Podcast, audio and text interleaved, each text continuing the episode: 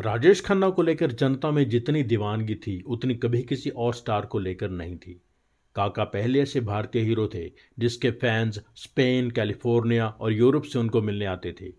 काका पहले ऐसे हिंदी फ़िल्मों के स्टार थे, जिनकी फ़िल्में दक्षिण भारत में और उत्तर पूर्वी भारत में भी पूरी तरह हिट होती थी, जुबली हिट होती थी।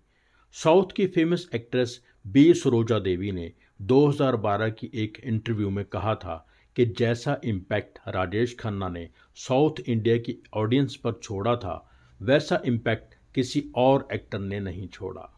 राजेश खन्ना की फ़िल्मों ने साउथ में लोगों को हिंदी सीखने में इंटरेस्ट पैदा कर दिया था। ये तो आप जानते ही हैं कि राजेश खन्ना इकलौते ऐसे स्टार हैं, जिनकी कार की धूल भी लड़कियाँ अपनी मांग में भर लेती थीं। बहुत सी लड़कियों ने राजेश खन्ना की फ़ोटो के साथ शादी भी की। राजेश खन्ना की कार को लड़कियों ने किस किया और कार लिपस्टिक के निशानों से भर गई। राजेश खन्ना को लड़कियाँ अपने खून से चिट्ठी लिखा करती थीं। उस दौर में राजेश खन्ना ने जिस तरह के कपड़े पहने, जिस तरह का हेयर स्टाइल रखा, जिस तरह के सन ग्लासेस पहने, ये सब एक फ़ैशन बन जाता था।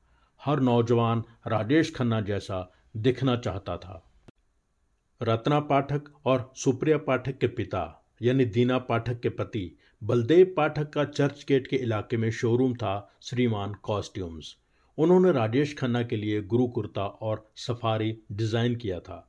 लोग कलकत्ता से आकर भी उस तरह के कॉस्ट्यूम उस शोरूम से खरीदते थे।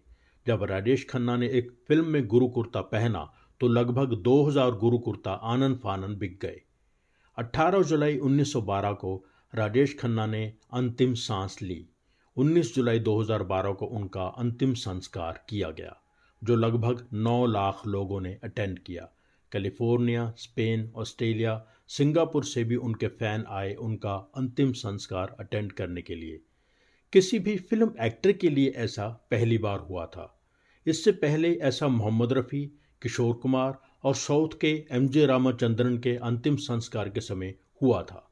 खैर, राजेश खन्ना से जुड़े अगले एपिसोड में बात करेंगे राजेश खन्ना के ओवरऑल फिल्मी रिकॉर्ड की।